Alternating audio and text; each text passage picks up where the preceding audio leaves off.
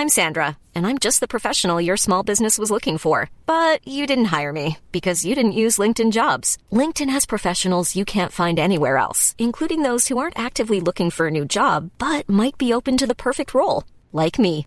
In a given month, over 70% of LinkedIn users don't visit other leading job sites. So if you're not looking on LinkedIn, you'll miss out on great candidates like Sandra. Start hiring professionals like a professional. Post your free job on linkedin.com/people today. There's never been a faster or easier way to start your weight loss journey than with PlushCare.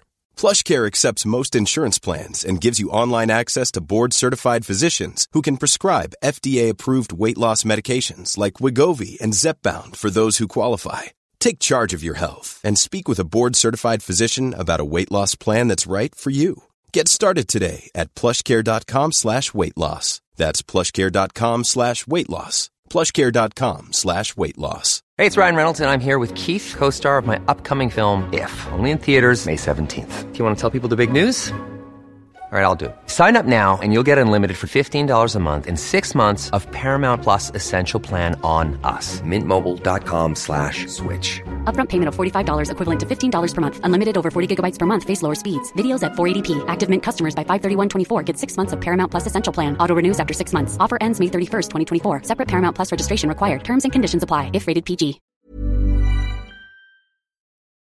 آهنگ ها تنهایی را تسکین می دهند. اما تسکین تنهایی تسکین درد نیست. در کنار بیگانه ها زیستن در میان بیرنگی و صدا زیستن است. اینک اسوات بیدلیل ترین جاری شدگان در فضا هستند. وقتی همه می‌گویند هیچ کس نمیشنود. به خاطر داشته باش سکوت اثبات توهی بودن نمی کند اینک آنکه می‌گوید توهیده است و رفتگران بیدلیل نیست که شب را انتخاب کردند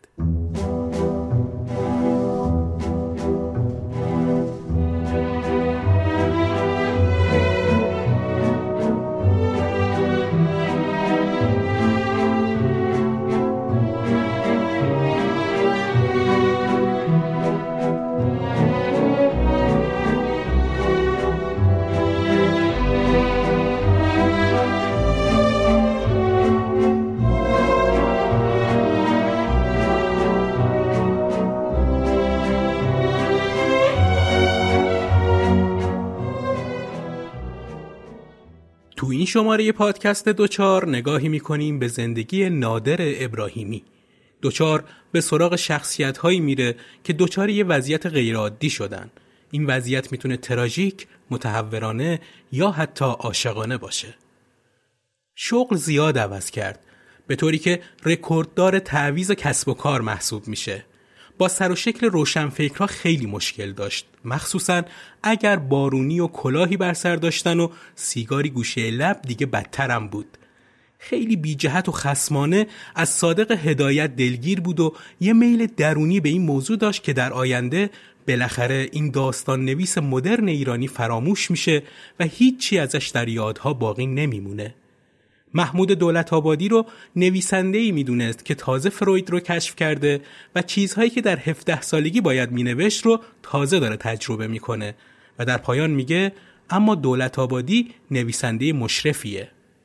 در این بدبینی و دلچرکینی از روشنفکرها اما رو دیوار کتابخونش عکس شاملو و فروغ و شجریان همیشه خودنمایی می‌کرد و حتی مایه الهام نوشتهاش بود. به دنبال یه آرمان شهر در سینما و تلویزیون بود. یه پادگان فرهنگی به شدت اخلاقی و استریلیزه.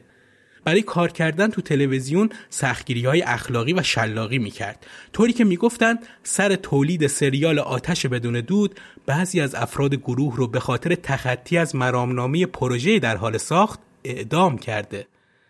جمال میرصادقی داستان نویس و استاد دانشگاه ادبیات تهران در موردش میگه پرنویس بود و خیلی به پختگی داستان نویسی و انسجام متن نرسید اما فرم نصرش رو ستایش می‌کنه. بیست سالی با مریم زندی یکی از بهترین های زن ایرانی حرف نزد و حتی خیلی ها نمی‌دونستن با این عکاس سریال آتش بدون دود خواهر و برادرن. کتاب یک عاشقانی آرام در دهه هفتاد خواننده کم پیدا نکرد و چند کتاب پرفروش دیگه هم خلق کرد و کتابهاش تبدیل به یه مد روز برای بازار کتاب شد. محمد رضا سرشار گوینده قصه ظهر جمعه و نویسنده جریان انقلاب تو مقاله‌ای در موردش گفته نادر ابراهیمی تا اواسط دهه شست به اقرار خودش کافر بود و آثاری به شدت ضد مذهبی نوشت و در آن به زنان اهانتهای زیادی کرد که من در این مقاله به این مقوله پرداختم. پس از انتشار این مقاله ابراهیمی بسیار ناراحت شد اما پاسخی نداشت که بدهد. یادم هست در سال 72 به صورت اتفاقی او را در دفتر رئیس دانشگاه سوره دیدم و انگار داغش دوباره تازه شد. به من گفت شما هفتاد صفحه مقاله نوشتی که ثابت کنی من کافرم؟ می آمدی و به خودم می گفتی تا برایت اقرار کنم. به او گفتم اگر این مقاله را نمی نوشتم شما هرگز اقرار نمی کردید در همان جلسه رئیس دانشگاه از او پرسید آقای ابراهیمی حالا موضعتان چیست؟ و او پاسخ داد الان موضعم لا ادریگری است نه قبول دارم و نه رد می کنم و البته در ادامه سرشار از اینکه نادر ابراهیمی کتابی در مورد امام خمینی نوشته به نام سدیدار ابراز رضایت و خوشحالی داره و اون رو ستایش و از گذشتش تطهیر می‌کنه. به جز نویسندگی و مستند و فیلمسازی و هزاران کار دیگه دست به ترانه سرایی و آهنگسازی هم می‌زنه و با ترانه سفر به خاطر وطن و صدای محمد نوری به دنیای هنر موسیقی هم سرکی می‌کشه. در سال 1340 این نویسنده جوان به همراه تعدادی از بهترین ذهنهای ادبی مثل بهرام بیزایی، اکبر رادی، محمد علی سپانلو، احمد رضا احمدی و دیگران گروه ادبی ترفه رو راه اندازی می‌کنه. این نویسنده پرطرفدار با مخاطبای بسیار برای خودش دوچارهایی داشت که هیچ وقت ازش رها نشد. خوب قبل از شروع روایت زندگی این نویسنده با بخشی از چهلنامی کوتاه به همسرم شروع کنیم که نوشته کسی که سهراب را دوست داشته باشد شاملو را احساس کند فروغ را بستاید و هر شعر خوب را آیه زمینی بپندارد چنین کسی به درستی زندگی خواهد کرد. کسی که به کیارستمی شگفت زده نگاه کند به زرینکل که با نهایت احترام به صادقی با محبت و آثار مخمل باف را دوست داشته باشد چنین کسی به درستی زندگی خواهد کرد. کسی که در برابر باخ، بتهوون و موتزارت فروتنانه سکوت اختیار کند. به تار جلیل شهناز عود نریمان، آواز شجریان و ترانه اندکندک شهرام ناظری عاشقانه گوش بسپارد چنین کسی به درستی زندگی خواهد کرد. کسی که مولوی را قدری بشناسد حافظ را قدری بخواند خیام را گهگاه زیر لب زمزمه کند و تکبیت های ناب صائب را دوست بدارد چنین کسی به درستی زندگی خواهد کرد. کسی که زیبایی نستعلیق و شکسته اندوه مناجات سحری در ماه رمضان عظمت خوفانگیز کاشیکاری های اصفهان و اوج زیبایی طبیعت را در رودبارک احساس کرده باشد چنین کسی درست زندگی خواهد کرد. شاید سخت شاید دردمندانه شاید در فشار اما بدون شک به درستی زندگی خواهد کرد. من محمد نازمی با دوستانم بابک جلیلوند نویسنده متن و مهدی جعفرزاده تهیه کننده این پادکست رو برای دوچاری ها تهیه کردیم. ما برای پرسیدن نام گلی ناشناس چه سفرها کرده ایم؟ چه سفرها کرده ایم؟ ما برای بوسیدن خاک سر قله ها چه خطرها کرده ایم؟ چه خطرها کرده ایم؟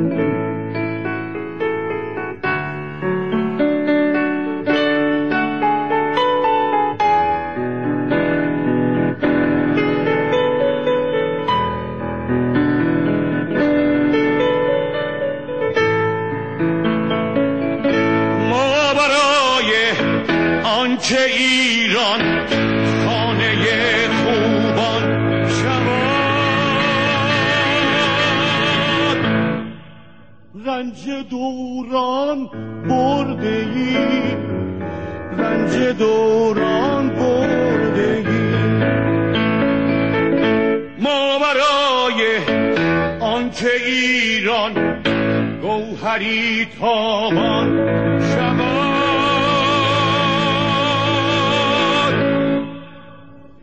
خون دلها خوردگیم خون دلها خوردگیم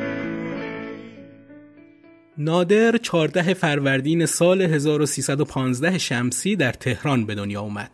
پدرش عطاالملک ابراهیمی فرزند آجودان حضور و از نوادگان ابراهیم خان زهیر دوله حاکم نامدار کرمان در عصر قاجار بود که رضاشاه پهلوی اون رو ضمن خلع درجه از کرمان به مشکین شهر تبعید کرد که هنوز قلمستانی به نامش در حومه مشکین شهر وجود داره به نام قلمستان عطا و هنوز فامیلش ابراهیمی های کرمان در شهر و استان کرمان شناخته شده و مشهور هستند. زندگی خانوادگی نادر زود دچار بحران شد. پدر و مادرش از هم جدا شدن و اون مجبور شد به همراه پدر خوندش راهی استان گرگان و ترکمن صحرا بشه. این کوچه اجباری در بزرگسالی این نویسنده خیلی تاثیر مثبتی می‌ذاره که بهش جلوتر می‌پردازیم. در ترکمن صحرا برای معاش توسط پدرخوندش به عنوان کمک کارگر فنی به صورت روزمزد و موقت مشغول به کار شد. این اولین شغل رسمی زندگی شد. همین حضور به اجبار در ترکمن صحرا براش باعث شد در آینده دست به نوشتنی درباره صحرا بزنه. در کتاب چنجلی آتش بدون دود نقل می‌زنه به صحرا و مناسک ترکمنها طوری که انگار نویسنده خودش یکی از اهالی اونجاست. شروع کتاب که نشون دهنده ایده نویسنده هم هست با این شعر شاملو آغاز میشه دختران دشت دختران انتظار دختران امید تنگ در دشت بیکران و آرزوهای بیکران در خلقهای تنگ. دختران خیال آلاچیق نو در آلاچیقهایی که صد سال. از زره جامتان اگر بشکوفید باد دیوانه یار بلند اسب تمنا را آشفته کرد خواهد.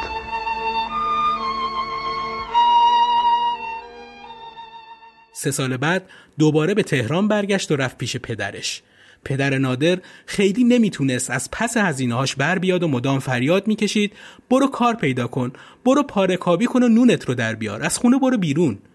نادر که از پارکابی و شاگرد شوفری خوشش نمیومد سعی کرد کاری پیدا کنه که کمی مناسب روح و روانش باشه.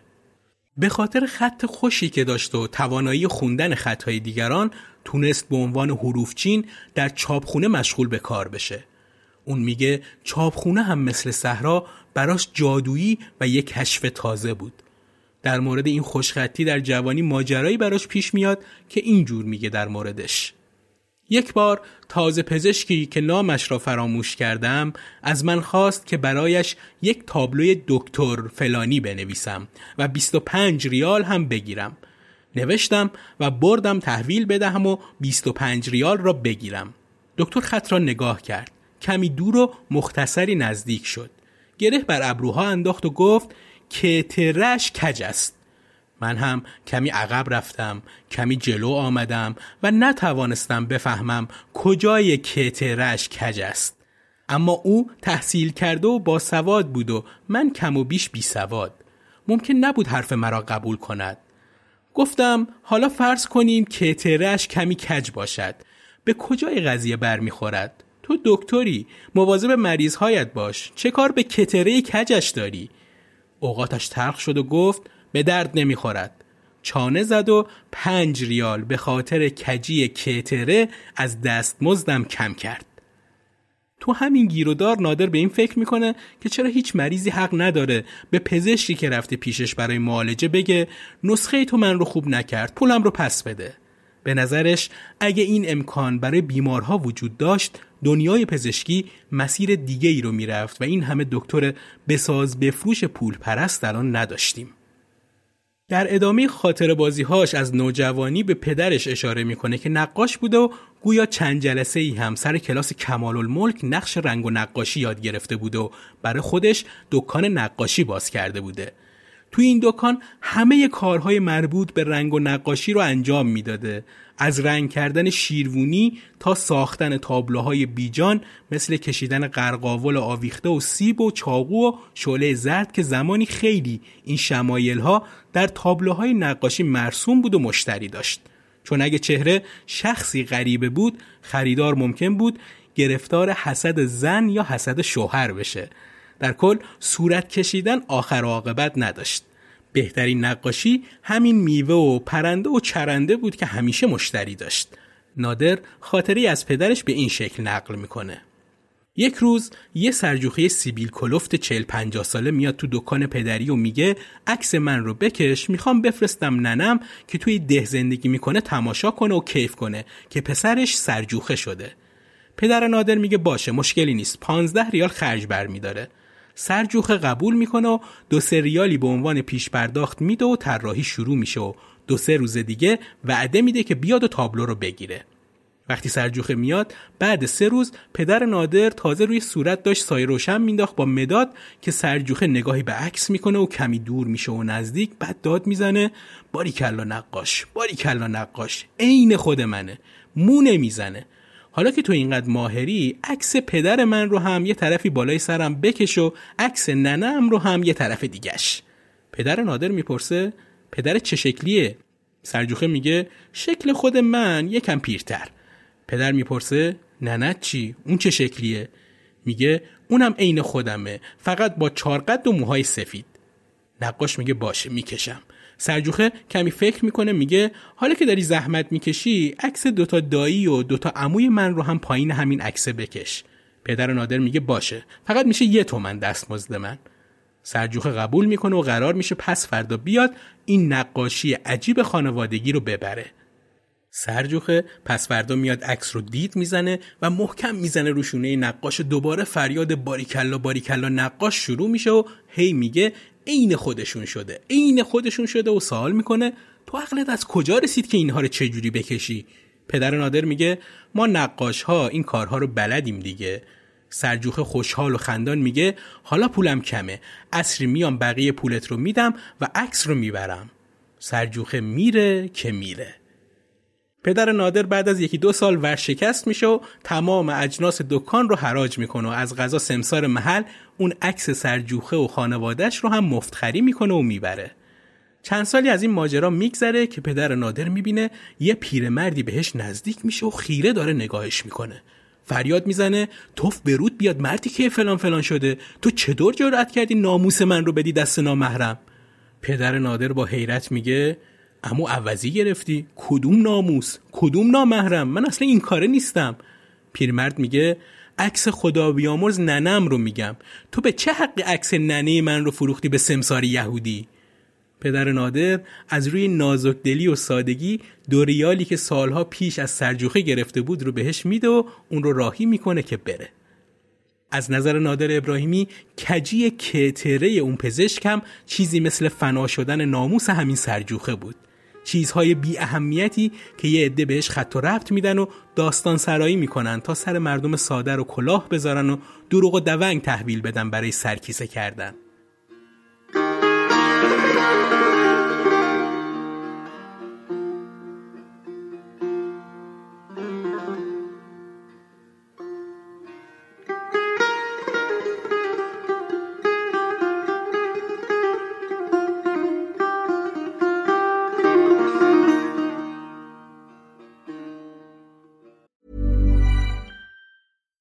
If you're looking for plump lips that last, you need to know about Juvederm lip fillers. With Juvederm Volbella XC and Juvederm Ultra XC, your lip look, whether it's subtle or bold, can last up to one full year with optimal treatment and no additional maintenance. Find a licensed specialist and see if it's right for you at juvederm.com today. That's J U V E D E R M.com. Add fullness to lips in adults over 21 with Juvederm Volbella XC or Juvederm Ultra XC. Do not use if you have severe allergies or a history of severe allergic reactions, or if you're allergic to lidocaine or the proteins used in Juvederm. Tell your doctor if you have a history of scarring or taking medicines that decrease the body's immune response or that can prolong bleeding. Common side effects include injection site redness, swelling, pain, tenderness, firmness, lumps, bumps, bruising, discoloration, or itching. As with all fillers, there's a rare risk of unintentional injection into a blood vessel, which can cause vision abnormalities, blindness, stroke, temporary scabs, or scarring. For full important safety information, visit juvederm.com. I'm Sandra, and I'm just the professional your small business was looking for. But you didn't hire me because you didn't use LinkedIn jobs. LinkedIn has professionals you can't find anywhere else, including those who aren't actively looking for a new job but might be open to the perfect role, like me. In a given month, over 70% of LinkedIn users don't visit other leading job sites. So if you're not looking on LinkedIn, you'll miss out on great candidates like Sandra. Start hiring professionals like a professional. Post your free job on linkedin.com/people today. نادر تو چاپخونه اوقات خوبی رو میگذرونه و براش خیلی اهمیت داره صمیمیتی که بین خودش و کارگرها وجود داره. این حال رو که با هیچ روشن فکری نمی‌تونسته داشته باشه رو اینجا پیدا کرده. بیشترین نگرانی نادر تو این دوره سلامتی این مردهای چاپخونه است که به دلیل وجود گرد سرب تو فضای چاپخونه خیلی ها رفته رفته بیمار میشن و اغلب به خاطر سرپا بودن مدام واریس می‌گیرن و از درد پا رنج می‌کشن. خیلی هم رفته رفته در آینده لنگ لنگ راه میرن و دیگه از کار بیکار میشن. نادر تأسف می‌خوره که کسی به یه آدم لنگ کاری نمیده. بعضی هم که دووم میارن موجوداتی شبیه یه دایرت المعارف مقشوش و در هم ریخته میشن و درباره همه چیز چیزهای زیادی می‌دونن. نادر تعریف می‌کنه زمانی راهش افتاده بوده به یه چاپخونی محقر تو خیابون پامنار. کارگر حروف چینی که اونجا کار می‌کرد حین چیدن حروف مدام حرفای عجیب و غریب می‌زد. بتوون، فیزیکدان و ریاضیدان بزرگ به اتفاق انیشتین موسیقیدان عظیم و شن یک روز در بلوار سنلوی قدم می‌زدند که برخوردند به آقای داستایوفسکی. سه نفری به اتاق رفتند. عرق فروشی خاچیک و تا می توانستند عرق کشمش پنجا و پنج کوفت کردند. خیلی از این کارگرهای چاپخونه که برای خودشون اوستاکار بودن یا الکلی می شدن یا به پایان و بازنشستگی کار نمی رسیدن و زود عمر و کارشون تموم می شد. همزمان با کار تو چاپخونه تونست شش ادبی رو بگیره و راهی دانشکده حقوق دانشگاه تهران بشه. البته این رفتن به دانشگاه حقوق انتخابی نبود بلکه صرفا چون دانشگاه رو قبول میشه و در این رشته رتبه میاره ثبت نام می‌کنه. خودش میگه بعد قبولی در دانشگاه حقوق وقتی به چاپخونه میرم دستم رو می‌ذارم توی جیبم و سوت می‌زنم. چون دیگه یه روشن فکر شدم. اون زمان کسی اگه دانشگاهی می‌شد خودش رو در زمره منورالفکرها می‌دید. حالا هر رشته ای می‌خواست باشه. غیر خورد و خوراک خرج تحصیلم اضافه شد و کسی حامی مالی و روحیش نیست. نه پدرش نه مادرش که در دیاری دورتر ایستاده و چشم به راه اینی که پسرش سربلندش کنه. به هیچ خرج و مخارج و مسئولیتی. حتی پدر خوندهش هم در بازی حمایتی حضور نداره و همه فقط می‌خوان که خیلی مفت و مجانی موفق بشه. البته لازم اینجا بگم که این پدر خونده گویا تأثیر بهتری در زندگی نادر می‌ذاره تا پدر واقعیش. بعد از بیرون اومدن از چاپخونه که شاید بگیم اخراج بهتره برای امرار معاش مدام به آدرس آگهی روزنامه ها می‌رفت تا جایی استخدام بشه. از استخدام در کارخونه روغن نباتی تا استخدام در دفتر روزنامه، استخدام در شرکت پخش مواد دارویی و استخدام به عنوان ویزیتور برای فروش پودر ظرفشویی. تو این آگهی بازی و کارهای چند روزه و چند ماهه نادر با یکی از دوستاش به نام پرویز مستشیری که بعدها تبدیل شد به طراح جلد مجله پرطرفدار دانستنی ها یه آگهی می‌بینه مبنی بر اینکه یه شرکت تبلیغاتی به یه نقاش ماهر و خطات زبردست نیازمنده که این دوتا دوست فکر می‌کنن همه این توانایی رو دارن. پس راهی این دفتر میشن. که مشخص میشه صاحب دفتر خیلی این کاره نیست و باشون قرارمدار شراکتی می‌ذاره. پیدا کردن سفارش و سرمایه اولیه از صاحب ملک و کار از اونها. همه درآمد هم نصف نصف. بهشون یه اتاق و چند قلم وسایل کار و یه آبدارچی داد. اینام بیکار و غیر متخصص شروع به کار می‌کنن. اسم محل کارشون رو می‌ذارن آتولیه برج. صابکار می‌رفت دنبال مشتری. اونها هم حیرون از نابلدی و بیعقلی که تو پذیرش این کار کردن و مسئولیت چیزی رو قبول کردن که اصلا هیچی ازش نمی‌دونن سمون بک منتظر. تا اینکه یه سفارشی میاد مبنی بر اینکه یه موتورسیکلت سوار بکشن طوری که ساعت روی دستش هم مشخص و واضح باشه. ژست موتور سوار طوری باشه که داره از رقبای دیگه می‌زنه جلو. نادر و دوستش حتی نمی‌تونستن یه موتورسیکلت ساده بکشن. چه برسه به اینکه یه طرح مینیاتوری و صنعتی بزنن. آخر شب سه نفری یعنی با آبدارچی اونجا نشستن و به این نتیجه رسیدن که باید فرار کنن. اینطوری نمیشه. از خجالت اینکه به مدیرشون بگن حتی نمی‌تونن یه دوچرخه ساده بکشن ترجیح دادن بزنن به چاک. کابدارچی هم چون کار کردن این دوتا دوست رو دیده بود خیلی موافق این کار بود. که همین کار رو هم کردن و دو نفری ناپدید شدن. در این زمان نادر دانشگاه حقوق رو بیخیال میشه با اینکه همیشه تو رویاهاش دوست داشت مثل وکلایی تو فیلم ها درست تو آخرین لحظه در کیف سیاهش رو باز کنه و سندی بیرون بیاره و بکوبه روی میز رئیس و برگرده سمت دوربین و فریاد بزنه موکل من اصلا آدم کش نیست. چون کسی که کشته شده اصلا داخل آدم نبوده. اما نادر یه بار دیگه رای شهری که دوست داشت شد. پیش مادرش و ناپدری که دوست داشت بهش نصیحتهای بلند و دلسوزانه کنه. جایی که کودکی کرده بود و شهر پر بود از آوازهای غمناک محلی و بازارهای گلالود شهری مملو از یادهای گذشته شهری با شب و روزهایی با بوی نارنج. یه سالی در همین حوالی خیال گذر کرد. در جایی از کتاب بار دیگر شهری که دوست می داشتم نوشته آهنگ ها تنهایی را تسکین می دهند اما تسکین تنهایی تسکین درد نیست. در کنار بیگانه ها زیستن در میان بیرنگی و صدا زیستن است. اینک اسوات بیدلیل ترین جاری شدگان در فضا هستند. وقتی همه می‌گویند هیچ کس نمیشنود. به خاطر داشته باش سکوت اثبات توهی بودن نمی کند اینک آنکه می‌گوید توهی است و رفتگران بیدلیل نیست که شب را انتخاب کردند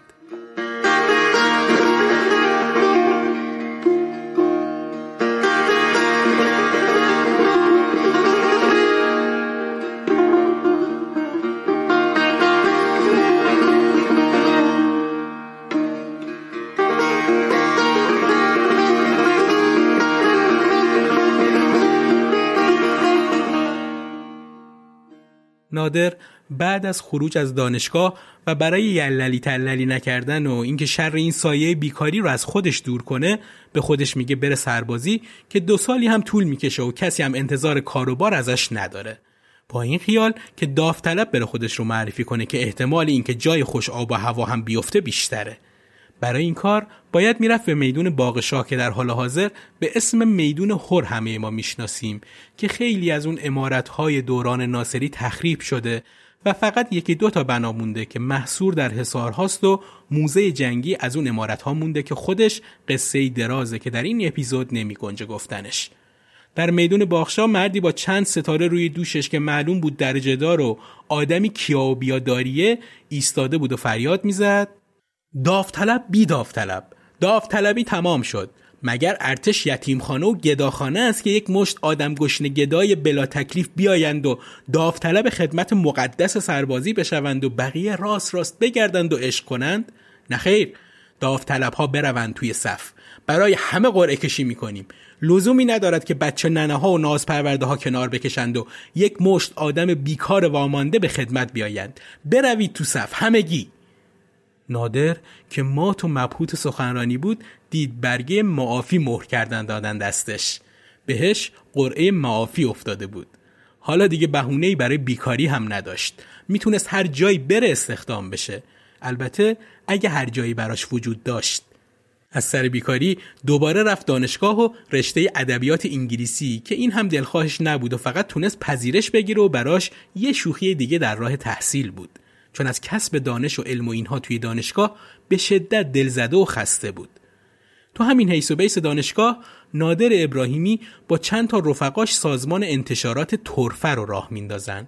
گرچه شغل محسوب نمی‌شد اما به علت راحتی و راه اندازی این کار که تو اون زمان خیلی بگیر و ببند نداشت کلی کار چاپ کردن توسط محمد علی سپانلو، اکبر رادی، احمد رضا احمدی، نوری علا و دیگران که بعضی از نفرات دیگه هر کدوم رفته رفته جایگاه محکمی توی فرهنگ ایران پیدا می‌کنن.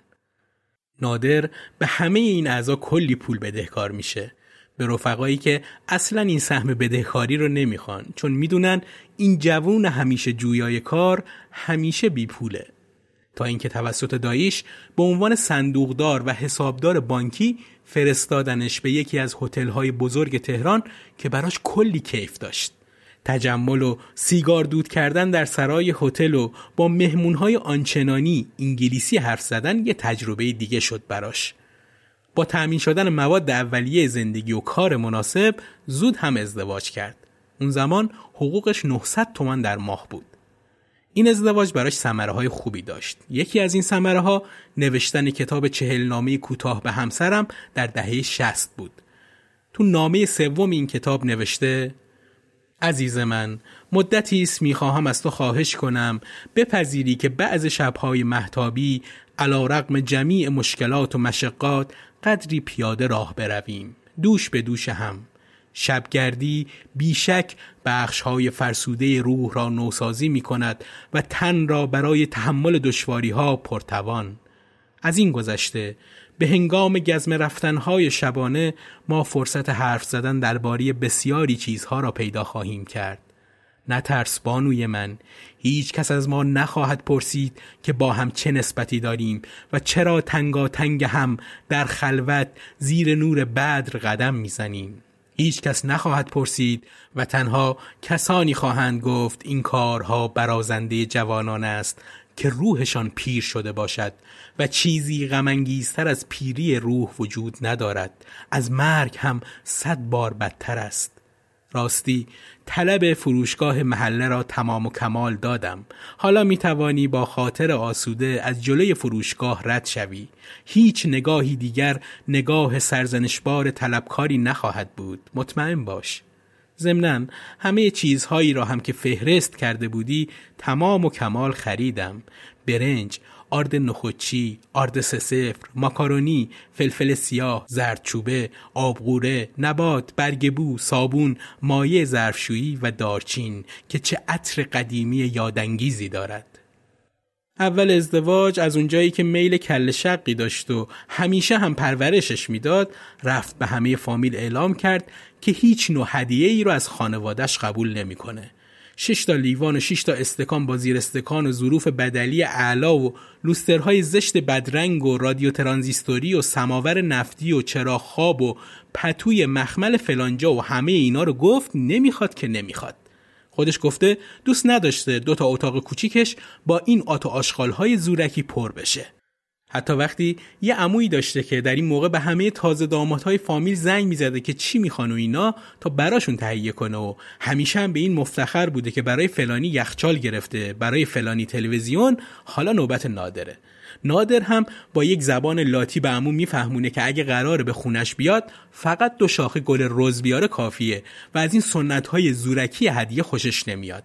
حتی اگه اون هدیه یکی از لوازم ضروری زندگیش باشه.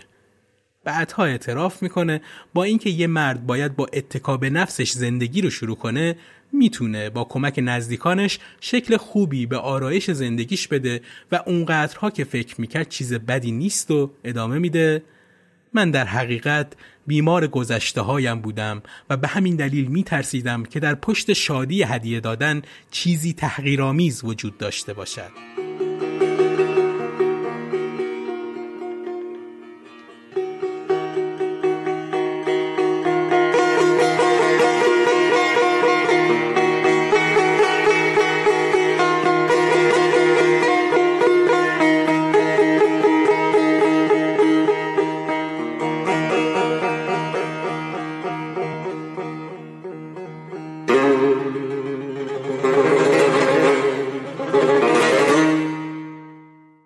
اینکه بتونه خرج زندگی رو در بیاره غیر کار بانکی که داره گاهی هنوز به چاپخونه میره برای کار چاپ و حتی سر از بازار و حجره فرش فروشی هم در میاره همسرش هم کار معلمی می‌کنه و سعی می‌کنن کمک خرچهای پدرخونده نادر رو هم قطع کنن تا روی پای خودشون وایستن. یواش یواش هم داره فارغ و تحصیل میشه. البته به قول خودش اینقدر درس خوندنش طول کشیده بود و تک ای بود که دانشگاه می‌تونسته بی مدرک اخراجش کنه که به وسادت دکتر براهنی و دکتر صورتگر بهش یه مدرک لیسانس میدن و بعد راهیش می‌کنن که بره. حالا با مدرک گرفته شده لیسانس میره کارگزینی بانک میگه بهش یه کار بهتر بدن. با مدرکی که از دانشگاه گرفته حالا وقت ارتقاء و این مناسبات کارمندیه. اما بهش میگن یه آدم دیپلم دار هم از سر ما زیاده. برای شما همه جا کار هست. نادر وقتی می‌فهمه از کار بهتر و ارتقا و پول بیشتر خبری نیست با همسرش ماجرا رو در میون می‌ذاره و با اینکه دیگه مثل گذشته مجرد نیست که هزینش رو هم خونش بده و حالا زن و یه دختر داره دوباره قمار می‌کنه و از کار بانک هم میاد بیرون از طریق همسرش که یکی از اقوامش در شرکت انتشارات جوانه بود به اداره و مدیریت کردن کتاب فروشی جوانه دعوت میشه. با اینکه همسرش خیلی راضی نبود که شوهرش پشت دخل یک کتاب فروشی بشینه اما خود نادر با چهار کتابی که تا اون زمان چاپ کرده بود دوست داشت توی اون محیط باشه و با مردمی که در حال خرید کتاب هستن گپ و گفتی داشته باشه. کتاب فروشی جوانه گویا محله خوبی نداشت برای عامه مردم که برن و بیان. برای همین فروش کتاب ها خیلی پایین و کتاب فروشی در حال ضرر بود. سهامدارهای کتاب فروشی هم تصمیم گرفتن برای اینکه کمی فروش کتاب رو بیارن بالا کمی لوازم لوکس هم بچینن توی کتاب فروشی تا جبران نخریدن کتاب اینجور برطرف بشه. نادر سختش بود که کنار کریستال و شمدان و لیوان مثلا یه کتاب شاملو هم بفروشه. خیلی رنجیده بود از این حرکت. دوست داشت تا آخر عمرش کتاب فروش باقی بمونه. دوست داشت اونجا رو پاتوق همه بچه هایی کنه که مشتری واقعی کتابند. که یه روز ابراهیم گلستان که تو اپیزود اخوان سالس هم بهش کمی اشاره کردیم به کتاب فروشی اومد. به گلستان میگه این کار رو ول می‌کنم. بهش توضیح میده که چرا و اینا. که گلستان به نادر میگه به فلانی بگو به جای جنس لوکس شورت زنانه و سینه بند بیاورد توی مغازه و خودش هم پشت دکه بیستد و جنسش را بفروشد. هم کاسبی کند و هم لذت ببرد. نادر هم با خوشحالی از اینکه یه همدل پیدا کرده جمله رو همینجوری گذاشت تو کف همین فلانی و کتاب فروشی رو ترک کرد و دوباره بیکار شد. بعد این کار مدتی هم در مؤسسه ایران آمریکا کار می‌کنه که البته به مدت نرسید. همش شد دوازده روز و اخراج شد و سرفکنده از بیکاری و خجالت زده میره پیش داریوش آشوری که خیلی از ما این اسم رو با ترجمه کتاب جنین گفت زرتشت نیچه می‌شناسیم. این جناب آشوری توسط دوست آشنا براش کار تو روزنامه آیندگان پیدا می‌کنه. توی این روزنامه شروع می‌کنه به نوشتن و نقد کتاب. هرچی بیشتر مینوشت بیشتر در می آورد. روز و شب می‌خوند و مینوشت. تو فکر خرید مبل و یخچال ناسیونال و خونه آیفون دار بود و تجمل های باب روز خونه های اون روز بود که ذهنش رو مشغول کرده بود. روزنامه آیندگان براش خیلی خوب بود و تونست به عنوان خبرنگار به سفرهای زیادی بره که براش جست ایران شناسی هم آورد. مقدار زیادی کتاب خوند و مهمتر از همه قرضهاش رو داد. حالا دیگه به قول خودش نویسنده بود با دوازده کتاب مسلط به زبان فارسی متخصص اصلاح متن متخصص مسائل چاپی حسابدار درجه یک تحصیل کرده و گذشته از همه اینها ایران شناس هم شده بود اما از آیندگان هم میاد بیرون. مدت شش ماهی توی مؤسسه ایران شناسی کار می‌کنه و از اونجا هم اخراج میشه و تو همین گیر و واگیر با دوستی تو تلویزیون آشنا میشه که بهش پیشنهاد میده بیاد توی تلویزیون کار تولیدی و ساخت انجام بده. تنها درخواستی که ازش می‌کنه اینه که توی این کار زینت مجالس نشه. منظورش این بوده که مثل مابقی کارگردان ها از این مهمونی به اون پارتی نره. بشینه یه گوشه فقط کارش رو انجام بده که همین هم شد و نادر سر و کارش با تلویزیون و برنامه سازی افتاد. نزدیک به 54 فیلم مستند درباره ایران مثل گلها، پرندگان ایران، جنگل و کوههای ایران، راه و کوره راهها و غیره رو می‌سازه. اما باز این درخت به بار ننچست و میوه نداد براش. نزدیک دو سال که شاید یه رکورد محسوب میشه برای نادر ابراهیمی تو تلویزیون موند و همه ایران رو هم تونست بگرده با برنامه سازیهاش. حالا دیگه هم شهرتی به هم زده بود و هم از جاهای مختلف بهش پیشنهاد کار می‌دادن. همین شهرت باعث شد یه ناشر همه کارهای چاپ شده و چاپ نشدهش رو ازش بگیره و اونها رو یه جا چاپ کنه. حالا که بعد از یه مدت پسندازی کرده. البته پسندازی که نمیشه خونه خرید و نه اون می‌خواست به رسم زمانه یه ماشین پیکان بخره تصمیم گرفت بره یه مؤسسه بزنه به نام ایران پژوه. نقشم از این قرار بود. برن با کلی استاد ایران شناس بشینن حرف بزنن و وقتی بهشون نیاز شد اونها جواب سوالها رو بدن و در ازاش حقوق و دستمزد هم بگیرن. و اینها برن با شرکت ها و مؤسسه هایی که ممکنه به کار اینها مربوط باشه صحبت کنن و قرارداد بنویسن. این رویا هم خیلی دووم نیاورد چون دادن کار و واسطه های این وسط باعث شد خیلی زود ورشکسته بشه و دوباره بیکاری شروع شد. این بار نادر برای آخرین رویاش می جنگه. راه اندازی یه مؤسسه ویژه کودکان و نوجوانان با نام سازمان همگام با کودکان و نوجوانان که توی این مسیر همسرش و انتشارات امیر کبیر بهش کمک می‌کنن.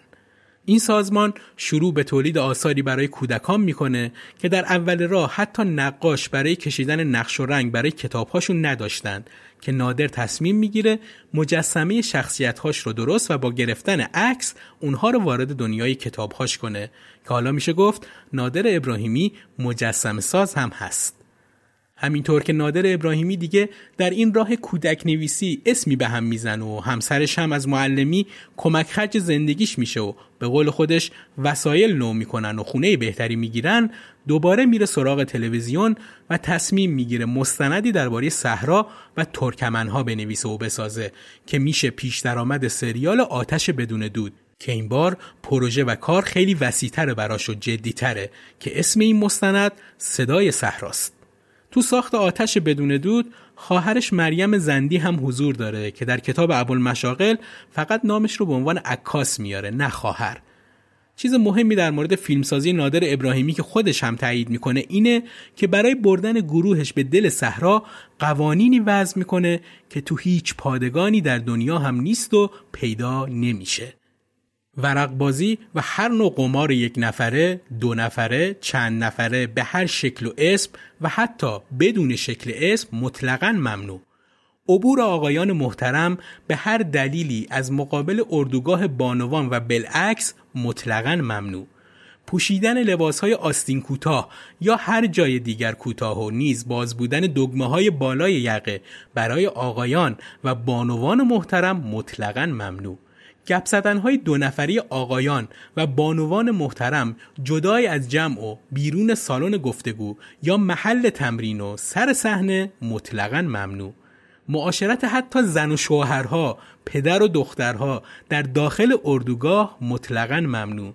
گفتن هر نوع لطیفه که توهین یا بی احترامی نسبت به مردم یکی از بخش های وطن تلقی بشه مطلقا ممنوع. که همین قوانین شایعه هایی تو محافل سینمایی درست کرد که ابراهیمی برای خودش توی صحرا حکومتی درست کرد و حتی کار تا جایی پیش رفت که می‌گفتن کسی که تخطی کرده از قوانین رو اعدام می‌کنه.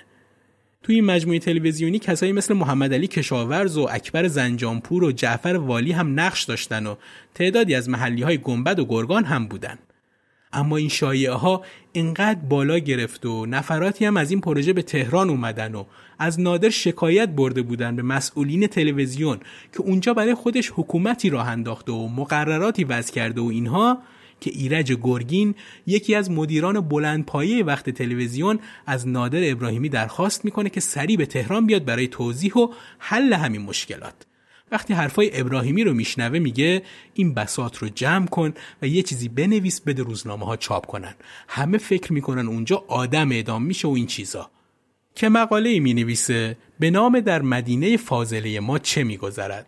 و توضیحاتی میده که همه کارهایی که می‌کنه چیزی نیست مگر خلاف تولیدات فیلم فارسی های رایج و این چیزها که نامه بلند بالاییه که خیلی لطفی نداره گفتنش تو این پادکست. بالاخره این آتش بدون دود با 36 ساعت فیلم توی مدت چهار ماه و دوازده روز به پایان رسید. که جالبه توی این پروژه کیومرس پوراحمد هم به عنوان دستیار وارد کار شده بود. بعد از شش ماه از تولید هم در سال 1354 از تلویزیون پخش شد.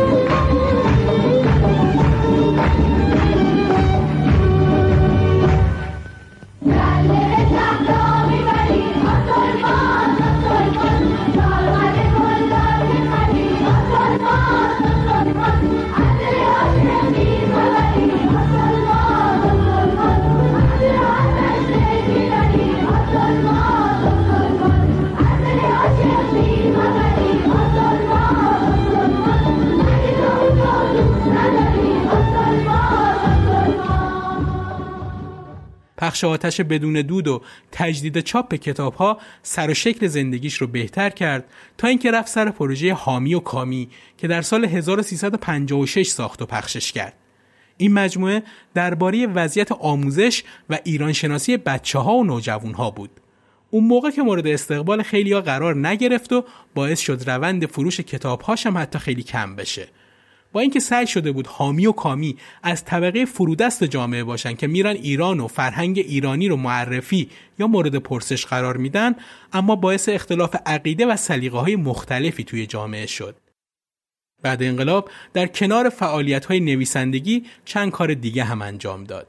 مثلا در دولت موقت وقتی که داریوش فروهر وزیر کار شد به سمت مشاور وزیر در اومد اما بعد از یه مدت که علتش مشخص نیست استعفا داد. بعد کلاس داستان نویسی تو قوم برای طلاب و کلاس تو حوزه هنری برگزار کرد و تو دوره جنگ ایران و عراق هم به جبهه رفت و اونجا هم کلاس برقرار کرد و ثمرش شد کتاب سرودخان جنگ در خطه نام و ننگ یه مدتی هم گروه کوهنوردی ابرمرد رو راه انداخت که اسم این گروه بیشباهت به طرز فکر و تلقی فلسفی نیچه نیست تو همین دوره چند کتاب پرفروش دیگه هم نوشت با عنوان چهل نامه کوتاه به همسرم تو دهه 60 و تو دهه هفتاد هم کتاب یه عاشقانه آرام رو می نویسه که باعث شهرت خیلی بیشترش تو داستان نویسی میشه و این دوتا کتابش رقیب هم میشن برای چاپهای متعدد این سالها. بعد از انقلاب دیگه بخش سوم از زندگی نامی خودش رو ننوشت تا دیده ها و تجربه های اخیرش به دست خودش ثبت بشه. اون همه توان و وقتش رو گذاشت روی داستان نویسی و داستانهای کودکان که به سمر نشست و تونست جوایز مهم جهانی و ملی رو به دست بیاره مثل جایزه نخست براتیسلاوا، جایزه نخست تعلیم و تربیت یونسکو و جایزه کتاب برگزیده سال ایران. نادر ابراهیمی که سالها از تومور مغزی رنج می برد در 73 سالگی در 16 خرداد سال 1387 ساعت سه ظهر تو خونش درگذشت و شورای شهر تهران برای یادبودش محل زندگیش که تو امیرآباد یا کارگر شمالی خیابون هفدهمه رو به نام نادر ابراهیمی تغییر داد. در چهلمین نامه به همسرش در مورد مرگش اینطور نوشت: یک روز عاقبت قلبت را خواهم شکست یک روز عاقبت نه با سفر یک روزه نه با سفری بلند بل با آخرین سفر. یک روز عاقبت قلبت را خواهم شکست. یک روز عاقبت نه با کلامی کم توش از مهربانی نه با سخنی سخت توبیخ کننده با آخرین کلام. ای سلامم ای سرودم ای نگهبان ای غمم تو شادیم تو مایه آزادیم تو ای وطن. ای دلیل زنده بودن ای سرودی صادقانه ای دلیل پناهی جاودانه ای وطن. همچو رویش در بهاران همچو جان در هر بدن. مثل بوی عطر گلها مثل سبزی چمن.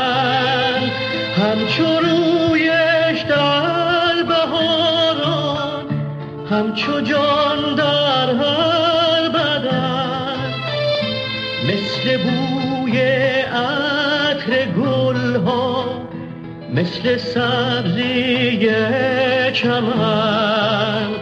ای وطن ای وطن ای وطن ای وطن. در پایان هفدهمین قسمت پادکست دوچار منابع این قسمت رو که متن بر اساسشون نوشته شده میگم که اگه خواستید مطالعه بیشتری داشته باشید بهشون مراجعه کنید.